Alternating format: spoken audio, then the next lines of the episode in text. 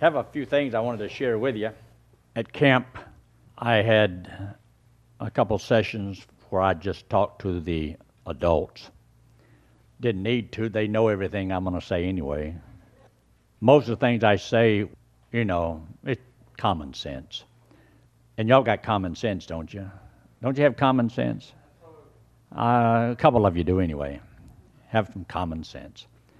One guy said, you know, you know, common sense isn't too common anymore.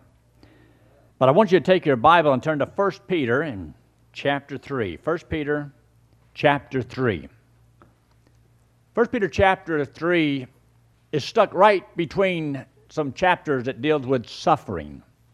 It's suffering before, it's suffering after. It talks about the trial of your faith. And then chapter 4, thinking not strange concerning the fiery trial which is to try you as though some strange thing has happened unto you.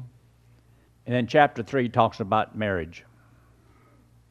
You think it's just a coincidence? Of all the illustrations that God, the creator of heaven and earth, could have used, he talks about marriage. And the example of suffering about Christ in chapter 2.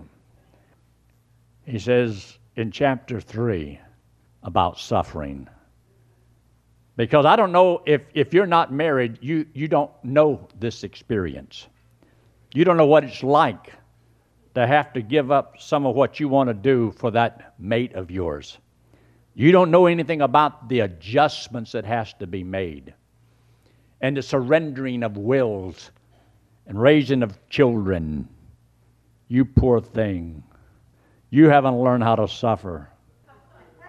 There's great rewards to those who suffer for the Lord. So, chapter 3 is a very interesting chapter, but we're not covering the whole chapter. Just part of the chapter, just the part that talks about the man. You don't want to know about the woman anyway. We'll talk about that another time, another place. In the kingdom, when she gets her glorified body, it'd be a lot easier to cover then. Chapter 3 makes a statement there in verse 7. Look in verse 7. And it says, Likewise, ye husbands, dwell with them. Now, the, that them is the wives. According to knowledge. Now, there, right there, there's a problem. You know it, and I know it. Trying to understand that little creature that God made and then created in us the desire to want one of those little creatures. Now, we didn't ask to be this way. God made us like this. And that when a man is born of a woman, and then it talks about troubles like arrows shoot upward, he was a warning about the women that you're going to meet in your life. It's one of the most wonderful things. We can't live without them, and then we find out sometimes you can't live with them, and it's a very confusing thing. But I'm convinced that in our country, so much hinges upon that little relationship between that man and that woman and how they can get along. You see, with government, there's a thing about dependence and independence, where the government is supposed to be dependent upon us for its existence. Now it's almost like we are dependent upon government for our existence. And so we've raised generations of people that look to the government instead of looking to God. We're more dependent upon government. And government takes everything we have. It's not supposed to be that way. And then when you come on down a little bit further to the church, the church is supposed to be dependent upon God. He is the head, we're the body. The body's dependent upon the head. But we have people that don't want to depend upon the Lord. Churches today, many do not even go by the Bible. They're not dependent upon this book. They have been so influenced by the world, they use the world's wisdom to determine the direction of a church. Instead of what does the Word of God say? In many churches, nobody even uses the Bible anymore. Here we, we do, because we believe that we're dependent upon the Word of God. And whenever you get to the, the family, there's still that same problem about dependence and independence. You see, as a family, we're supposed to depend upon the Lord for everything we need. And the wife and the children are dependent upon the man to be the right leaders that they ought to be. But sometimes, whenever the man doesn't depend upon God, the woman don't want to depend upon the man because she loses that sense of security because she doesn't know how it's all going to work out. We're destroying our homes today. They found out that marriage is the biggest culprit for divorce. But here in the book of 1 Peter, get what he says. Likewise, ye husband, dwell with them according to knowledge, giving honor unto the wife, as unto the weaker vessel, and as being heirs together of the grace of life, that your, and you ought to underline this in your Bible, prayers be not hindered. Finally, be you all of one mind. They should actually think the same way. That's why when you see some people that's been together for 50 years, it seems like they think the same way. He says here in verse 8 Finally, be of all of one mind, having compassion one of another, love as brethren. Do you realize that maybe there's not a verse that says, Wives, love your husband, but there's a verse that says, Love as brethren. I'm supposed to love my wife as though my wife is a child of God. She is in the family of God, she's God's child. And I'm supposed to love my wife and treat my wife as a child of God. Do you know, I, I wouldn't mess around with God's children and mistreat God's children. I'm supposed to love my wife and honor my wife. That's, that's what the book says. So for me to serve the Lord, I have to do that. You see, that's part of it. It's not excluded from that. It's so important because I, I see so many kids that come from broken homes and they don't know what it's like to have a dad that really loves them or a mother that really loves them. You know, one of the things it says in the book of um, Luke about John the Baptist, uh, that whenever he came preaching, he would turn the hearts of the fathers to the children, where parents love the kids and want the best for their kids. Today, there's fathers that don't even know who their kids are. There's women that have had babies out of wedlock and might not even know who their daddy is. See, that's not the will of God. That, that's a disgrace. Used to be a shame, not anymore. But with the Lord, they're still right and they're still wrong. And so he made the statement here love as brethren, be pitiful, be courteous, means full of pity, not rendering evil for evil. In other words, if your wife says or does something wrong, that's not justification for the man to say and do something wrong. He's supposed to set the example. He's still got to do right. And I see a lot of times that that's, that's not the case. As it says in the book of Hebrew, rendering evil for evil. Do me wrong, do you wrong back. Hurt me, I hurt you back. Wouldn't it be neat if, if all husbands and wives loved each other and was that little bit of heaven on earth that the kids could see and understand and believe it? And they'd want to have a, a marriage like they see mom and dad have. I remember talking to some kids on marriage. I'd set them in the office and I said, Well, let me ask you a question. I says, When you get married, do you want to have a Christian home? Oh, yes. I says, Do you have any examples of anybody that you've seen that has a Christian home like you want? And you'd be surprised how many of them have bowed their heads and even got tears in their eyes and says, No. They've not seen a home like they want. They wanted something different than what they've seen or what they've come from. You see, they should want one just like ours. You see, that, that little daughter, she should want to marry a man that's like her daddy.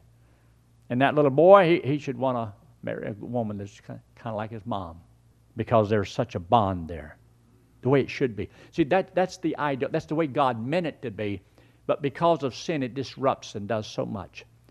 But the Lord tells us that love covers a multitude of sins. And it's it's time for the men to love them so much that it covers over. And you can be patient and kind and not be mean and bitter and cantankerous back. It makes a statement. But contrariwise, blessing, knowing that ye are therefore called that ye should inherit a blessing. For he that will enjoy life or love life.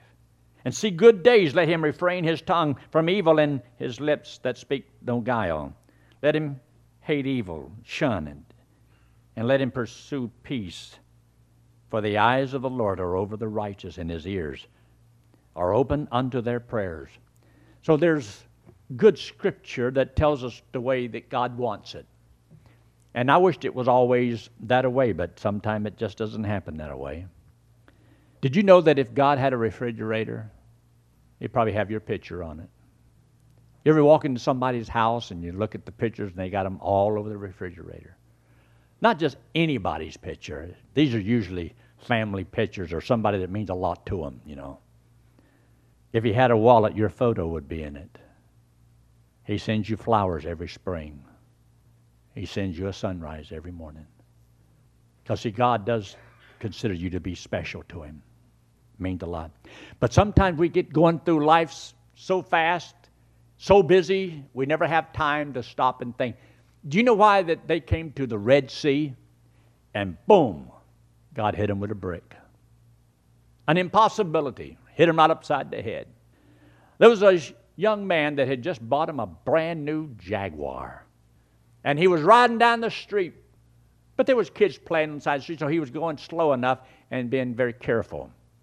And so when he finally got through some of the kids, he went a little bit further and started to pick up a little bit of speed. And all of a sudden, this brick came out of nowhere and dented his car. Stopped and backed up a little bit, got out and went up to the little boy. He says, Son, what in the world do you think you're doing? Do you realize what you just did? And the little boy started crying. He says, Mister, I'm so sorry. He said, but it was the only way I could get you to stop. He says, my, my brother, he fell off the curb in his wheelchair and I can't get him up. And he says, I couldn't get nobody to stop. Nobody would help me. And so the man went back there and he saw that boy laying there in the street. And he helped him get him up, brushed off the skint marks, and saw that he'd be all right, put him back in his wheelchair. And the little boy says, Thanks, mister. God bless you. And he pushed his brother down the sidewalk. Sometimes you get to going so fast, God sends you a crisis. How long has it been since you had a crisis? You ever see some things are just rolling along real smooth? No problem. Everything's wonderful. Nothing. A crisis hit. And instead of going to bed at 11 o'clock, you're up at 1 o'clock talking to your wife or your kid trying to figure out how to solve a problem. Or brings tears to your eyes and you think everything is lost and everything is hopeless. Because sometimes we don't stop and think, and God has to send a crisis into our life just to get us to talk to Him. And you can get in a habit of just living your life. And sometimes God, in order to get husband and wife from, ha, this, will bring a crisis into your life to get you all to talk to one another. Because, see, God's got to give you a common denominator so He can get you to work together because there's something that's more important than all the bickering and so forth that goes on in a person's life. Well, there was this one man, he, he thought his wife was losing her hearing. So he went to the doctor, said, Doc, I think my wife's losing her hearing. He said, What, what can I do? Hey, how, how can I find for sure? He said, Well, simple test. He says, Get about 40 feet away from her when she's fixing up in the kitchen. Just get about 40 feet away. And then say, What are we having for supper? And then get about 10 feet, and then do it again, and another 10 feet until you can, you know, she answered. Then you have an idea. So, okay. So he walked in the house and got about 40 feet away from it and says, What are we having for dinner? She didn't respond. He got about 30 feet. What are we having for dinner? No response. 20 feet, 10 feet. Finally, he got right up behind her and says, What are we having for dinner? She said, I've told you five times, Yankee. We're having chicken. When it comes to communication, sometimes we don't always communicate. And then when we do communicate, it's sometimes the wrong communication. See, the Bible says, let no evil communication proceed out of your mouth. So some people communicate, but it's the wrong kind. So take your Bible and look there in the book of Ephesians, the book of Ephesians, chapter 4. Ephesians chapter 4 and verse 29 where it says, Let no corrupt communication proceed out of your mouth. That probably means everybody except your husband and wife. You think it would include them too? I think it includes husband and wife. So I do believe that if there's no evil communication, where you're not angry and bitter, saying hurtful, mean, cutting things, I, I believe that it would probably heal better. The Bible says in the book of Proverbs 15 and verse 1 a soft answer turneth away wrath. But some people, they antagonize. That's not a spiritual thing. You see there in this verse, look there in verse 30, and grieve not the Holy Spirit of God. See, the Holy Spirit of God that lives within you is to teach you and help you. And how do you grieve the Holy Spirit? By doing things like verse 31, where it says, Let all bitterness and wrath and anger and clamor and evil speaking be put away from you because it makes him mad. It upsets the Holy Spirit, it grieves him. Did you know the things that you say to one another can grieve the one you say you love?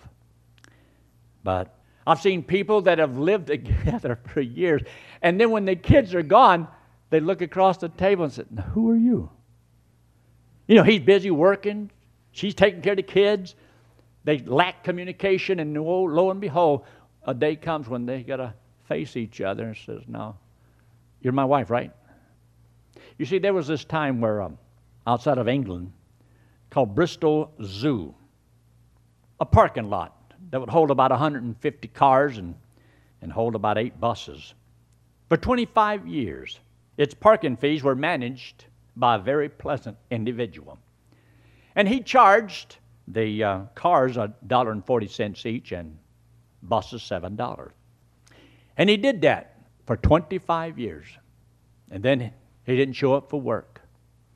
Well, the zoo people they contacted City Hall and says, "Y'all need to send us another man to take care of the parking lot." City Hall says he works for the zoo.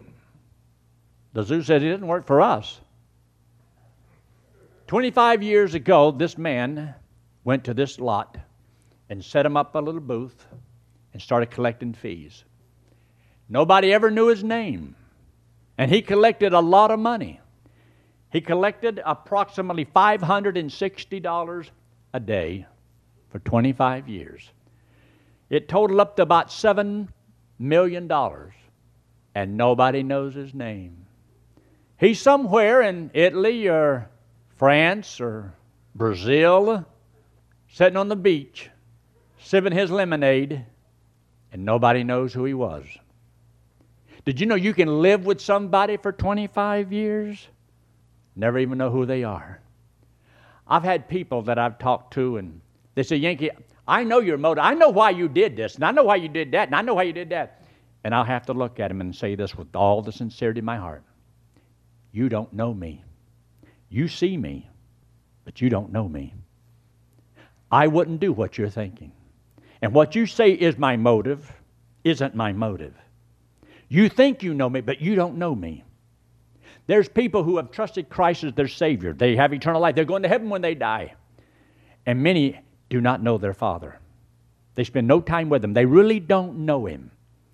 If you go to bed every night worrying, fretting, you don't pray, you don't know your dad. You don't know Him you don't really know what he's like. That's why when you read the first John, so much deals with the fellowship between you and your heavenly Father. And he says, You don't know me. You don't know me. To know him is to love him.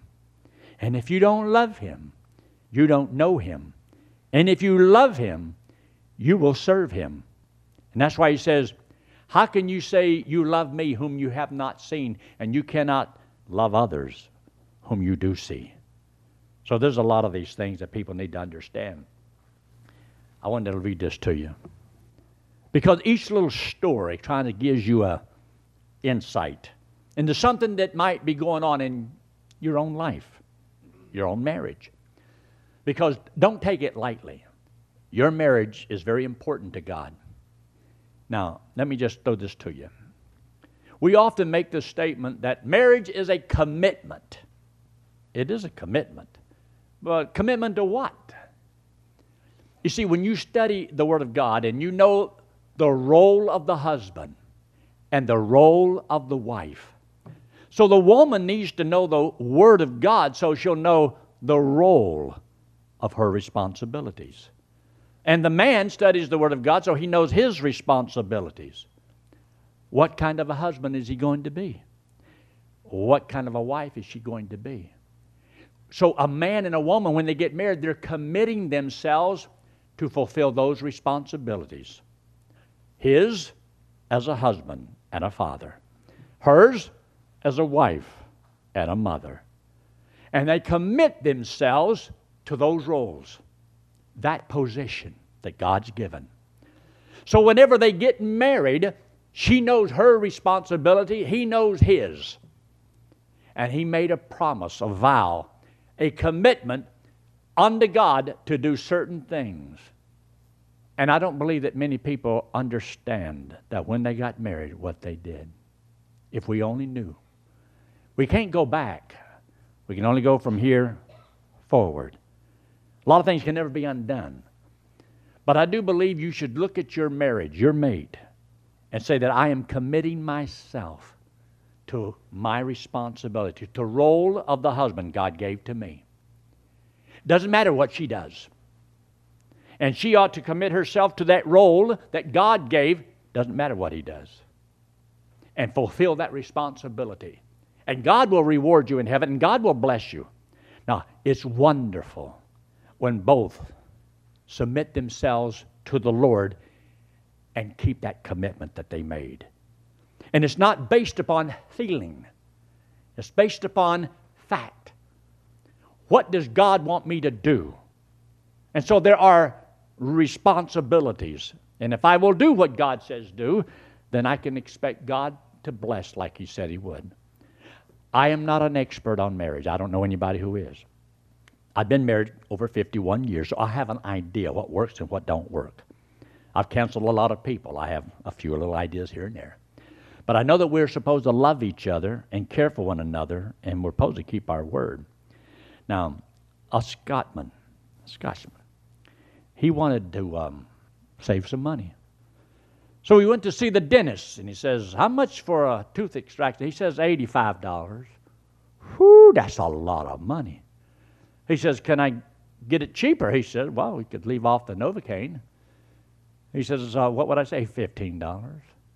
Hmm. He said, But it's going to hurt. He said, Well, that's, uh, that's all right. Go um, what if we had uh, it done by a student instead of you? Could you cut down a little bit because the students need to be trained too? He said, Well, yeah, yeah. He says, uh, what they call? He says, I maybe let you do it for forty dollars. But remember, he's not going to be as professional. But I think we could work that out. He said, all right.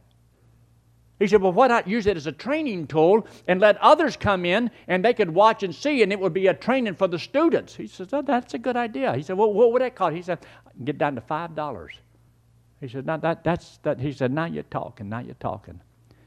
He says, I um, I want to confirm an appointment time next week for my wife.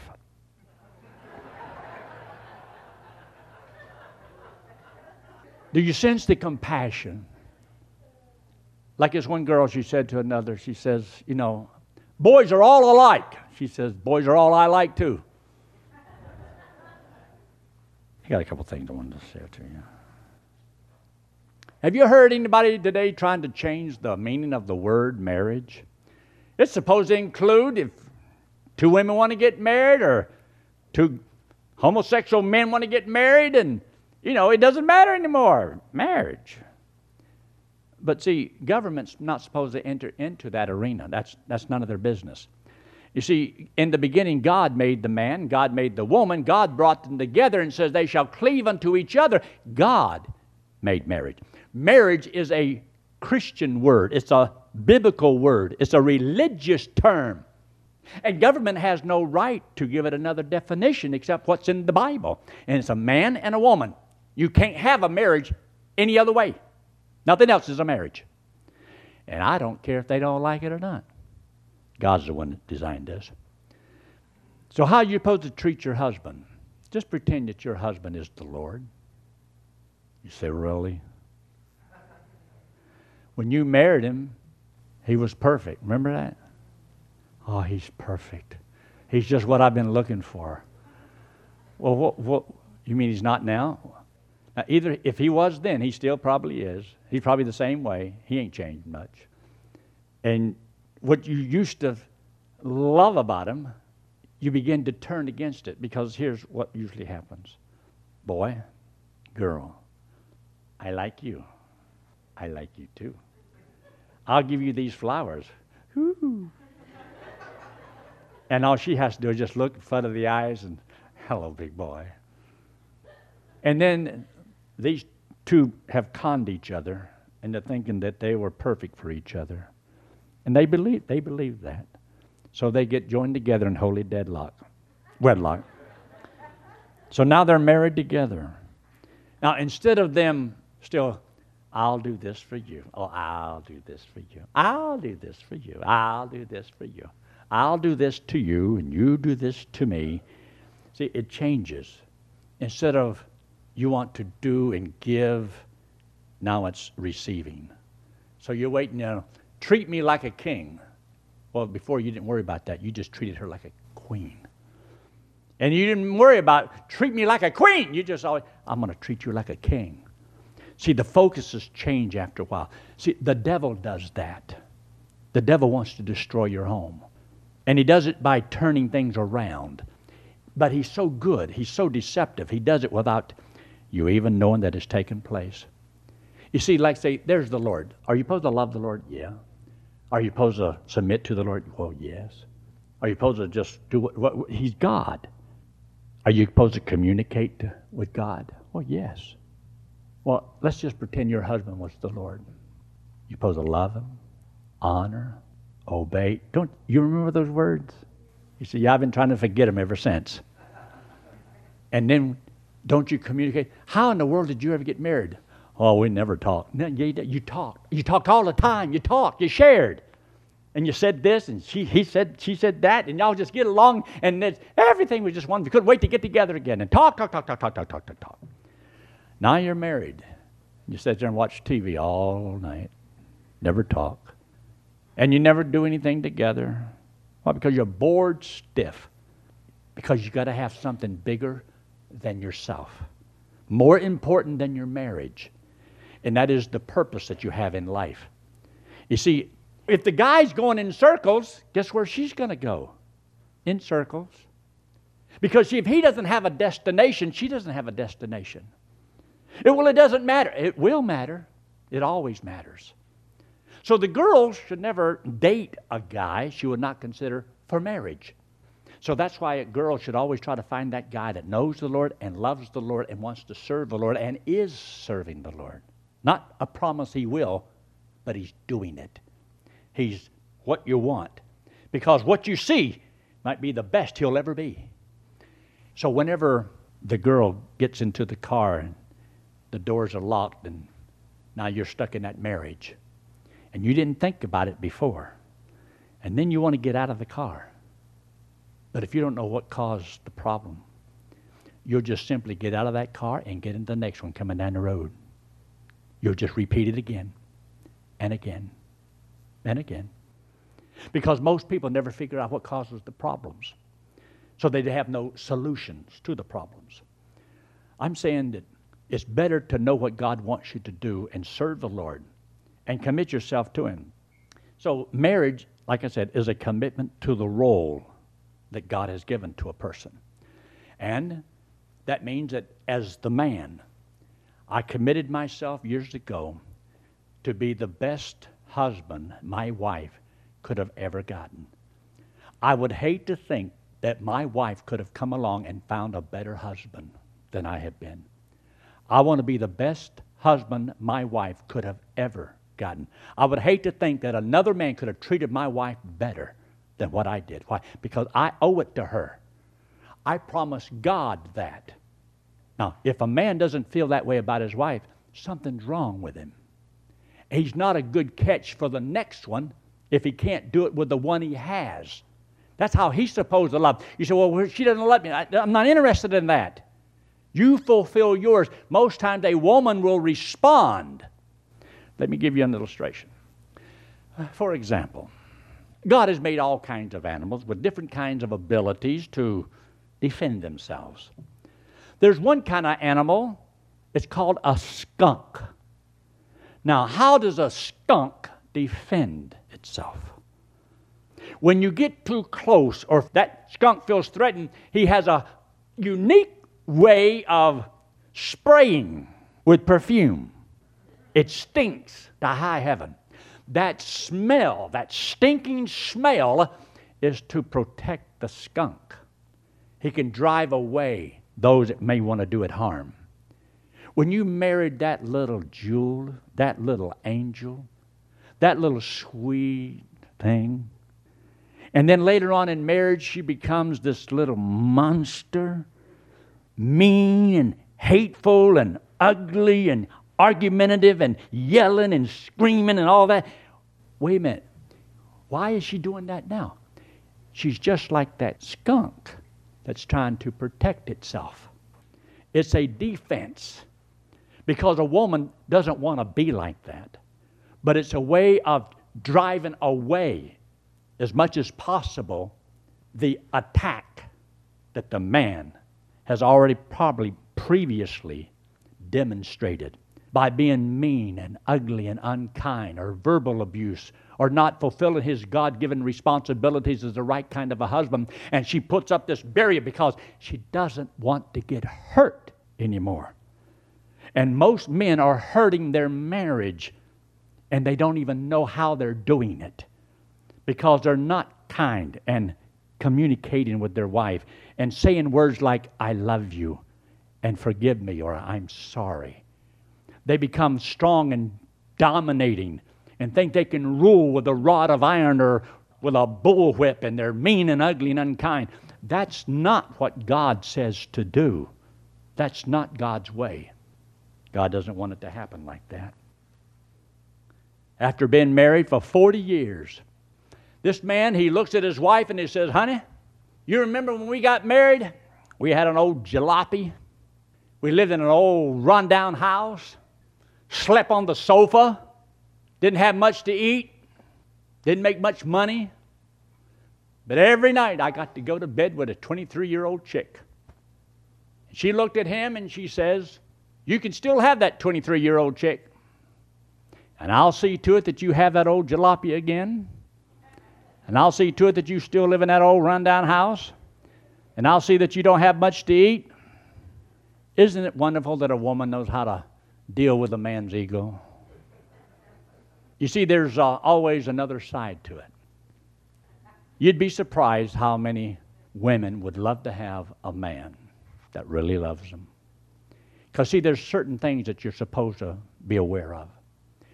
One is protection. And so I know that I'm supposed to protect my wife. I'm supposed to protect her against things mentally, how she thinks. I want my wife to be a spiritual, godly wife. So therefore, I need to be careful what I say and what I do because the, the last person that I want to hurt or offend is not the people in this church. You're important to me and I love y'all, but I don't love you like I love my wife. I love my children, but I don't love my children like I love my wife. Because, see, I had my wife, the kids come, the kids go. But I still want my wife. And when we get to the top of the mountain, I don't want to be there alone. I want to have her with me. Because, see, we done gone through all these rough spots, and all these bumps in the road, and all these hardships and trials and so forth. And yet there have been many of them. And there were trail of tears, but there's also been a lot of joy. But you want to look down the road and you want to be together because, see, there comes a time when, when you get 70 years old. Who in the world wants a 70 year old man? Don't, don't get stupid. Or a 70 year old woman, except the one that you ride with, stay with. Love until death do us part. And love that woman like you should. And God will bless you for doing so. And yes, you might suffer a little bit, but the suffering, God says, He'll reward you when you get to heaven. It'll be worth it. And so I believe that it's um, an important thing. there's three little words that I'd like to just throw out at you. See, these three words is, is explosion, tears. I'll cover those first. See, in every family, there usually boils to two kinds of wars. And one is the explosion, where everything is hollering and yelling and screaming at each other. Now, you tell me, if a man or a woman is hollering, yelling, and screaming at each other, are those the fruits of the Spirit or the works of the flesh? Think it through. Is that spirit or flesh? That's flesh. That means that you're not being spirit controlled. It means it's not of God. That means it's wrong.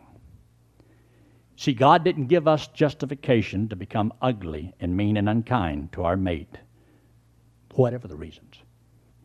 The man is held responsible for the home, whether we want it or not. That's the role, and you accepted it. Now live up to it. Be a man. Be a man. Fulfill your responsibility. Take your eyes off them young chicks running around and look at your wife and say, Have I been a good husband? Have I been a good husband? Have I been what my wife needed? Do I know how to meet the spiritual needs of my wife? Because, see, the one thing that I've wanted more than anything else in the world, and like I said, I may love all of y'all, and I want everybody to have a ministry, but I want my wife one day to stand before the Lord and I want God to reward her. I want to see God say, Betty, coming up here. Let me show you what I got for you just for putting up with that guy. Look at this. I want her to be so honored and so blessed. You see, I want her to have a ministry just like I want people to have ministries. You see, it's great when a man and a woman can work together for the Lord, for the Lord's work and to know that your wife is supportive and helping you.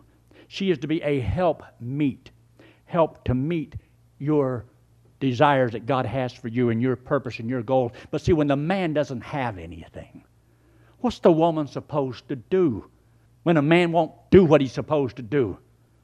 I'd like to take him out behind the woodshed and beat him half to death, That's what I like to do.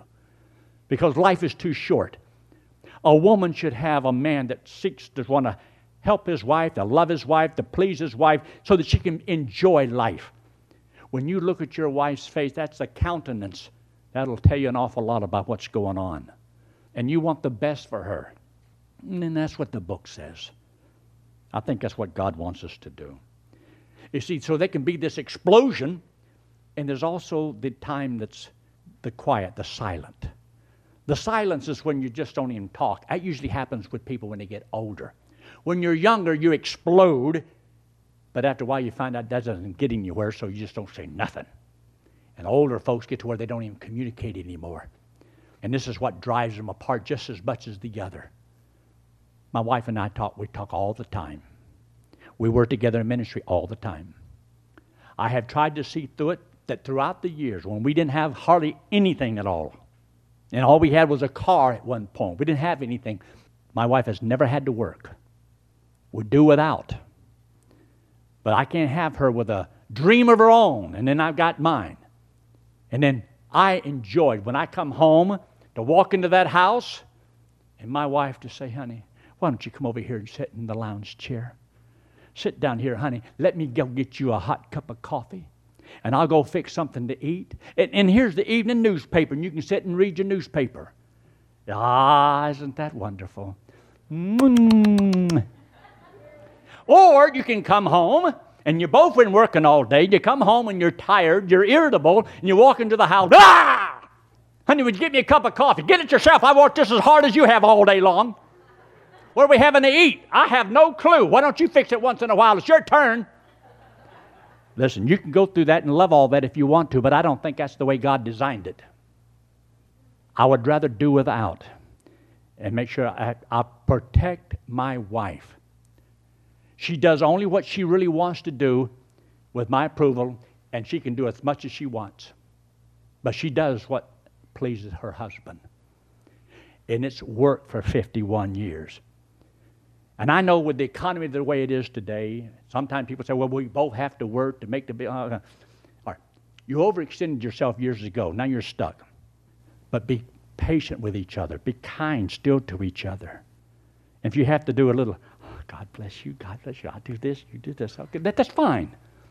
And to be sweet and loving, forgiving, compassionate. Don't you think God would be pleased with that? Or do you think that being mean and ugly and unkind is the will of God? If you were like that before, and you leave that man because of that, and then you marry another guy, you'll do it all over again. See, it's inside of you, it's the way you are. Do right, serve the Lord.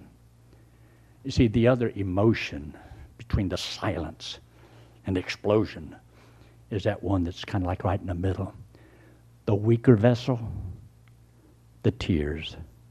You see, generally at the beginning of a marriage, when a woman gets hurt, she cries easily because she's tender. God made her like that. But you see, when the tears don't cause you to soften and to be flexible, then down the road, those tears and that quiet spirit, which she's supposed to have, will turn into a defense. And she's going to rebel. She'll only take it for so long. And the meanness, the ugliness that comes from that skunk to defend itself, you might look in the mirror and realize, I did that. I did that to my wife. I was wrong.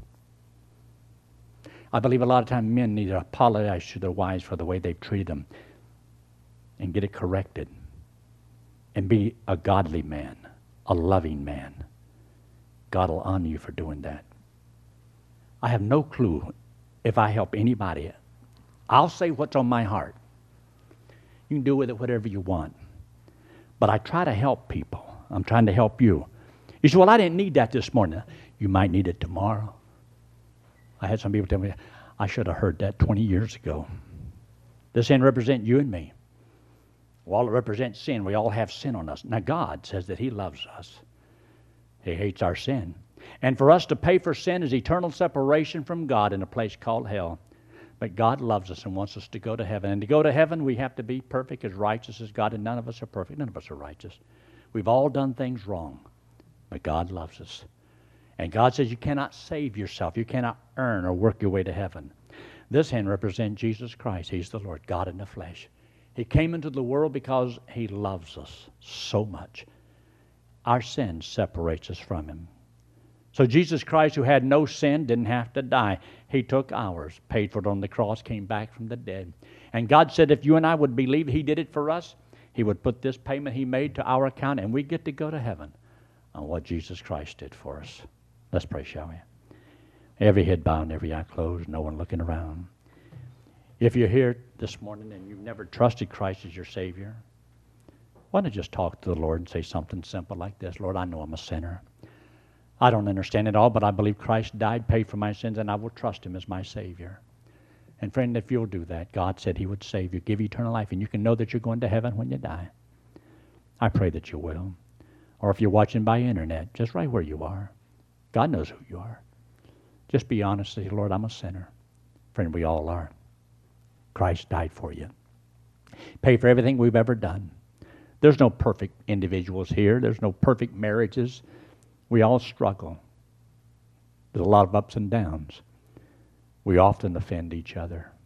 The Lord says offenses will come. We hurt one another. We say things we shouldn't say. We're cutting sometimes. We say hurtful things, sometimes by our actions or by our looks. And sometimes we just say it doesn't really matter. And we don't know what is going on in the lives of the ones that we promised to love. We committed ourselves. Our Father, we ask your blessings upon each person here. I pray, Lord, your will to be done. If you're here this morning and you've never trusted the Lord, and you say, Yes, I will, would you just slip your hand up very quickly and put it right back down? Is anyone at all? If you never trust the Lord, would you do it right now? If you have trusted Christ as your Savior, you know you're God's child. How's things going between you and your wife? Maybe this message was for somebody in particular. I don't know. When's the last time you told your husband you really loved him? Or told your wife you loved her? When's the last time you really embrace and says, honey, I'm, I'm sorry for what I've done or what I said.